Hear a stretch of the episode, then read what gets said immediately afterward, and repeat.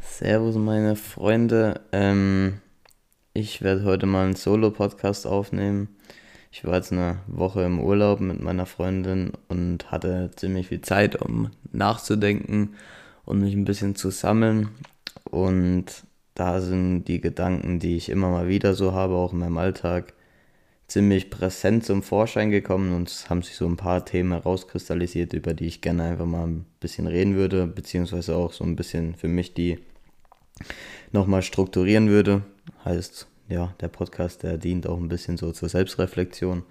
Ähm, ich dachte mir, aber ich nehme das ganze Ding mal auf, weil vielleicht fühlen sich dann andere Leute ein bisschen mehr verstanden oder ja, fühlen sich ein bisschen dazu angeregt, auch mal über die Dinge nachzudenken, weil ich denke, dass die fundamental wichtig sind.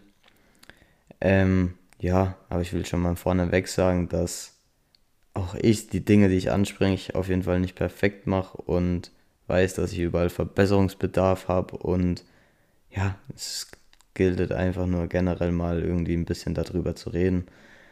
Ähm, ja, ich würde dann mal anfangen, ein bisschen so über die Klimakrise zu reden, was mich damit, daran beschäftigt vor allem und dann so ein paar Argumente aufführen.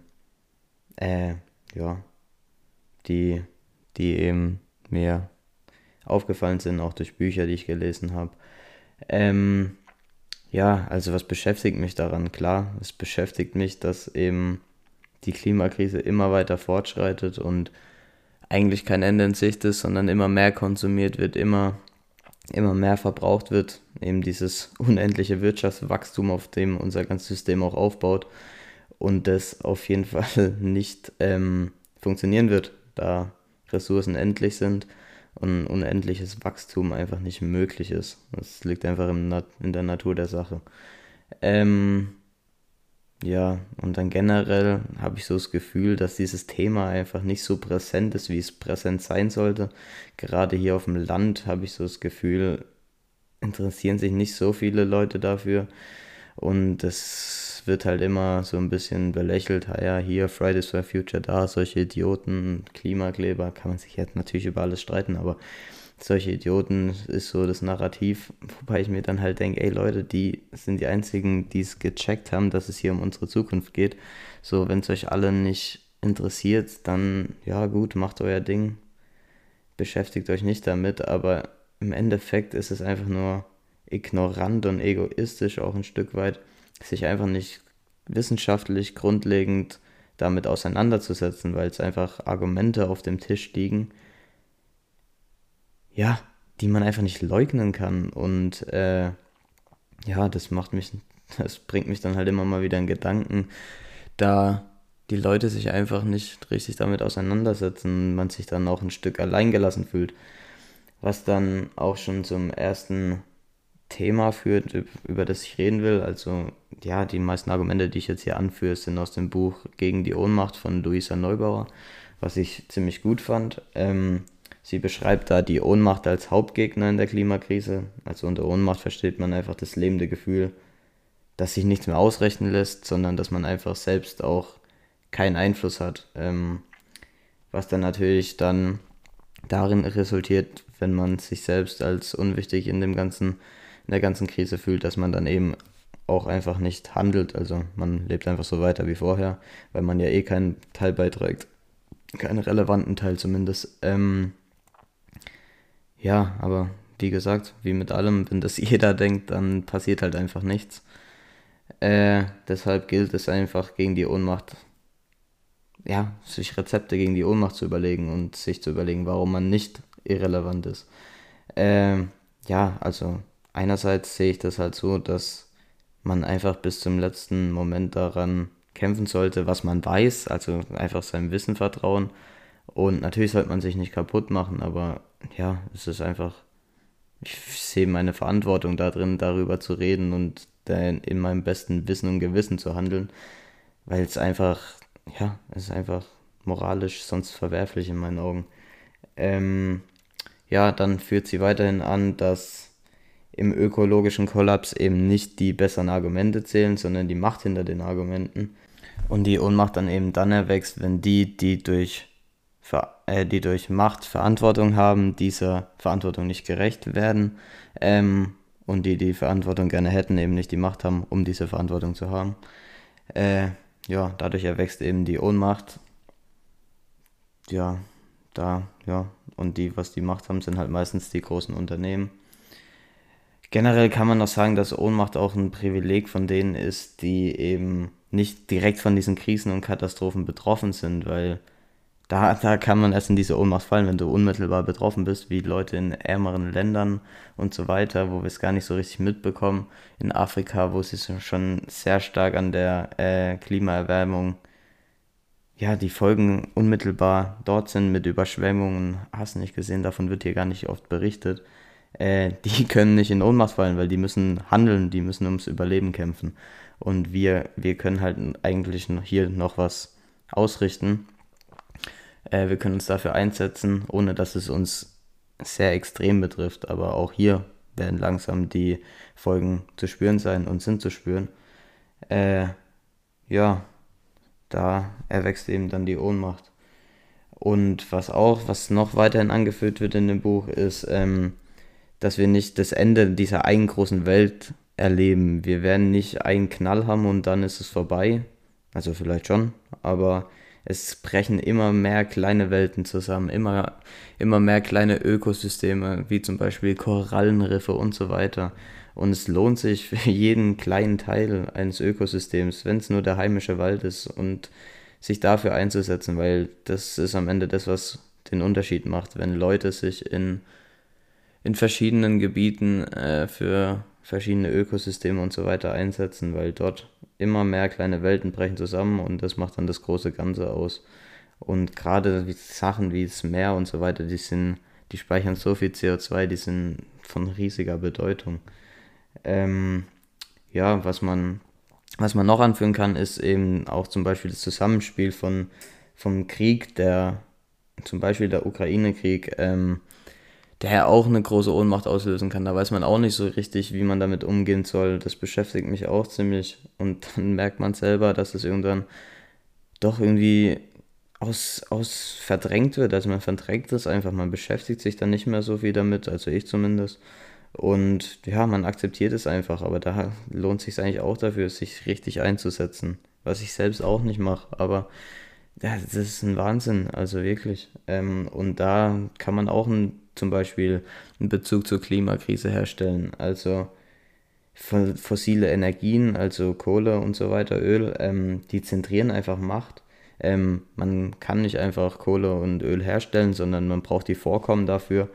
Und ja, diese Vorkommen, die generieren dann eben Macht, entweder durch, beziehungsweise dadurch entsteht Macht, entweder durch Unternehmen äh, in einer Demokratie, also ja, die besitzen dann die Rohstoffe, ähm, oder eben es entsteht staatliche Macht, da die Staaten, die Staaten in einer, vor allem in Auto, also autokratische Staaten, die besitzen dann eben diese Vorkommen.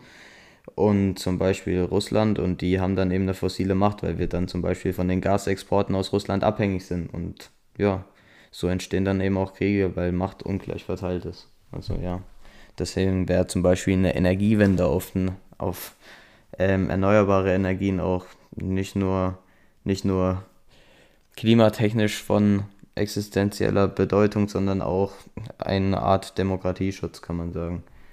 Ähm, was dann weiterhin noch angeführt wird, ist, dass wir nicht nur ein System, also wir haben ein System der Ressourcenverschwendung und wir subventionieren nicht nur die Ressourcenverschwendung, sondern wir kalkulieren sie einfach ein. Und das kann jeder an sich selbst sehen. Das beste Beispiel ist wahrscheinlich Lebensmittelverschwendung. Da hinterfrage ich mich oft auch selbst. Und das sind Dinge, die muss man einfach, also das, da muss ich mich selbst ändern. Dann, ja, ich bleibe jetzt einfach bei mir selbst. Das ist mir ziemlich stark aufgefallen. Einfach so die Wertschätzung für bestimmte Lebensmittel und Gegenstände. Also, ja, da muss man selbst mit sich ins Gericht gehen und das eben irgendwie vermeiden. Ähm, ja, das sind mal so ein paar, also gerne das Buch lesen. Ähm, äh, wie heißt das nochmal?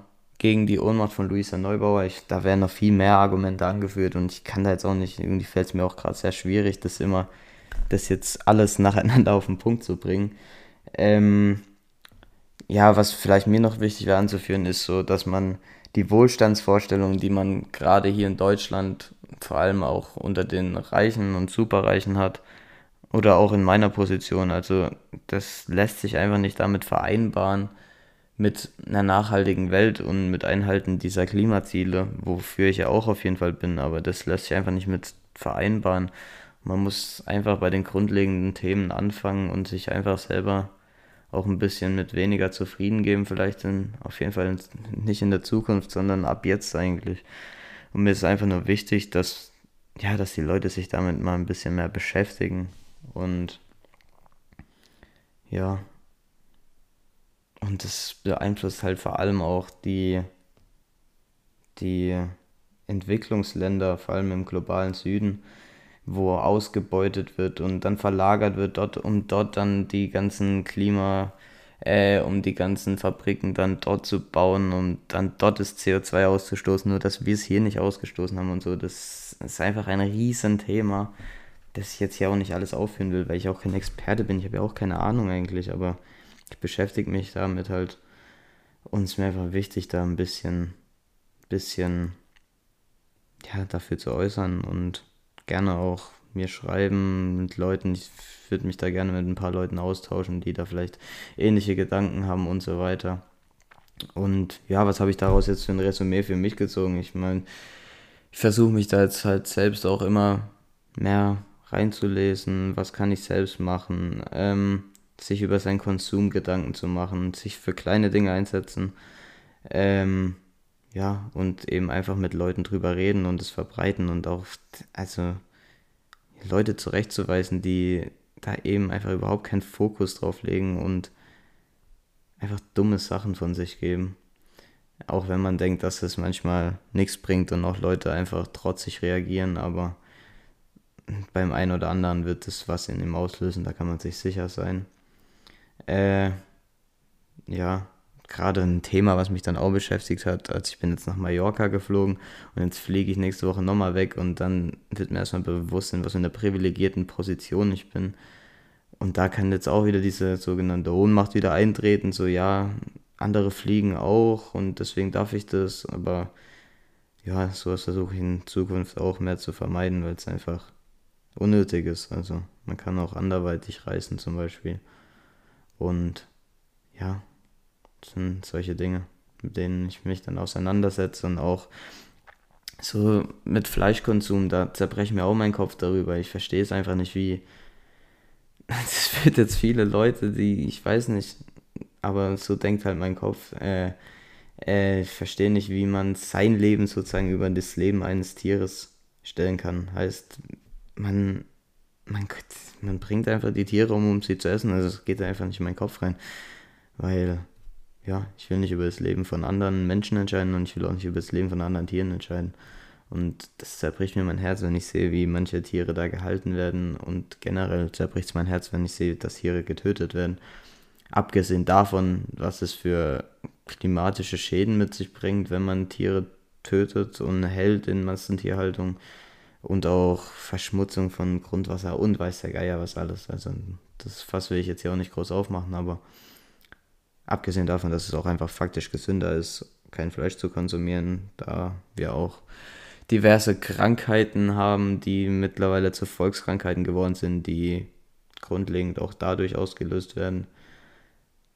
Ja, das, das vielleicht mal noch so ein bisschen zum Gedanken zu dem Thema. Und was mich auch sehr, sehr beschäftigt, ist das Thema Social Media Konsum. Haben wir, glaube ich, schon mal im Podcast drüber geredet, aber das ist so ein Thema, das sehe ich halt Tag für Tag und erwische mich auch selber sehr krass dabei, ähm, wie es mein Leben einfach beeinflusst, beziehungsweise aller Leben. Also Social Media und generell diese ganze Handynutzung, die fickt einfach das Aufmerksamkeitsvermögen zum Grund, also komplett. Ähm, Leute können sich nicht mehr lang konzentrieren. Man liest ein Buch und oder und kann nach 20 Seiten nicht mehr, weil man sich nicht mehr konzentrieren kann.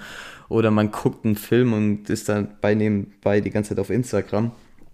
Ähm, ja, da habe ich für mich jetzt selbst so ein bisschen, habe es auch nicht immer wieder sehr gut hinbekommen, einfach Instagram und so komplett vom Handy zu löschen, da ich einfach sehe, was es mit einem selbst macht. Und ich sehe da auch selbst so eine Korrelation mit so gewissen Nervosität und Angstzuständen, mit denen ich ein bisschen zu kämpfen hatte. Also, dass man einfach, also, das hat mich geistig so unruhig gemacht, so viel, äh, so viel, ja, generell Medien zu konsumieren. Ähm, deshalb, da habe ich so als großes, großen Gegenpol gefunden, so zu meditieren und so weiter. Ähm, und zu lesen, auch generell Zeit für sich zu nehmen, Ruhe zu haben, ähm, um dem gegenzuspielen. Weil viele Leute kämpfen dann auch mit einer Antriebslosigkeit, was dann auch wieder, ja, was dann einfach viele, viele auch gute Dinge raubt, da die Leute dann einfach nichts aus sich machen, sondern einfach nur rumliegen und alles geschehen lassen. Wo dann, wo vielleicht auch aus dieser Ohnmacht, die gerade meine Generation so in sich hat, da sie nicht wissen, wie sie mit diesen ganzen Themen, die ich gerade auch angesprochen habe, umgehen sollen. Wo ich auch, ja, da ist eben auch ein Zusammenhang dadurch, sich dann in diese äh, Scheinwelt zu flüchten, aber das kann nicht, das kann nicht das, die Lösung des Problems sein. Und es wird ein riesen Problem in der Zukunft geben, wenn das, wenn dieser Trend genauso weitergeht und er geht genauso weiter, dann wird das in Sachen Depression und so weiter wird es echt ein riesen Problem werden, in meinen Augen. Ja, arg viel mehr will ich jetzt hier auch nicht anreißen. Ich wollte einfach nur ein bisschen meine Gedanken teilen und vielleicht sieht sich der ein oder andere da drin und ja, keine Ahnung. Ich wollte einfach nur ein paar, paar Dinge ansprechen. Danke fürs Zuhören.